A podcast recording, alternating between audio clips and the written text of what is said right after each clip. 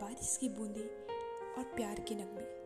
ये दो ऐसी चीज़ें हैं जिनके बिना एक परफेक्ट लव स्टोरी बिल्कुल अधूरी सी लगती है। किसी भी लव स्टोरी में बारिश की बूंदे का होना अपने आप में ही उस लव स्टोरी को एक अलग ही नज़रिया पेश करता है।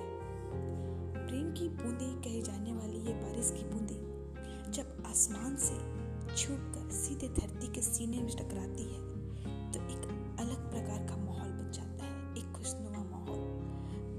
की सुगंध में एक अलग सी मिठास आ जाती है।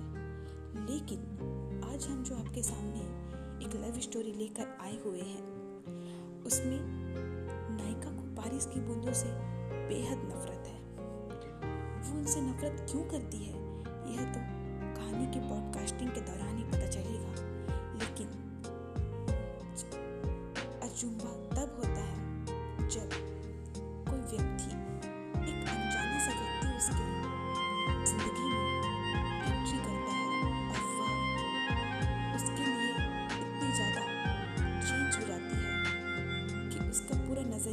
उसके सोचने का ढंग ही बदल जाता है। तो आखिर ऐसा क्या होता है और बारिश की बूंदें कैसे उन दोनों को मिलाने का काम करती है, हमें पता चलेगा। इस खूबसूरत सी लव स्टोरी के लव स्टोरी का हिस्सा बनकर जिसका शीर्षक है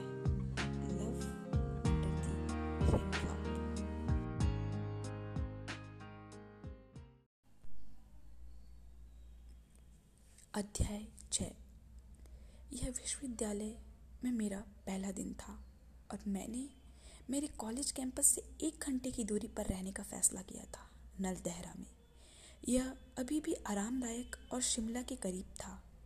वास्तविक बात यह थी कि मेरी माँ की बहन मौसी माधवी अपने बेटे मंटू भैया के साथ इस जगह पर रहती है, जिनके पास अपना एक जनरल स्टोर था नलदहरा में। मेरा जीवन वह नहीं है जो मैं बनना चाहती हूँ। यह बहुत ज़्यादा ही कन्फ्यूज़न से भरा हुआ था।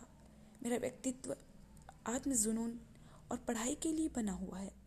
मुझे वास्तव में पढ़ना पसंद नहीं है, लेकिन साथ ही मैं इसे ज़्यादातर समय के लिए प्यार भी करती हूँ। तो यहाँ मैंने अपनी पारंपरिक सफ़ेद सलवार और गुलाबी रंग की कढ़ाई पर छोटे मिरर वर्क वाली कुर्ती पहनी हुई है। मुझे नहीं पता कि क्या मैं यहाँ आके चीज़ों को अपने लिए ठीक कर भी पाऊँगी, लेकिन फिर मैं एक साधारण औसत लड़की थी, जिसके हाथों में कुछ भी नहीं था। वहाँ लोग मुझे बहुत परेशान करने वाले हैं, और वे मुझे औकात और स्टेटस और स्टेटस के नाम पर ताने भी देने वाले हैं।